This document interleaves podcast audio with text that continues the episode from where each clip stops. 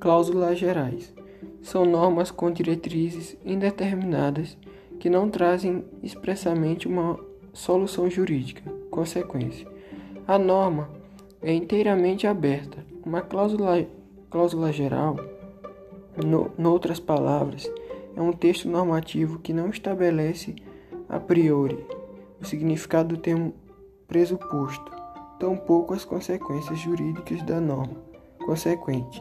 Essa ideia, de acordo com Fred Jr., estabelecer uma pauta de valores a ser preenchida historicamente de acordo com as contingências históricas.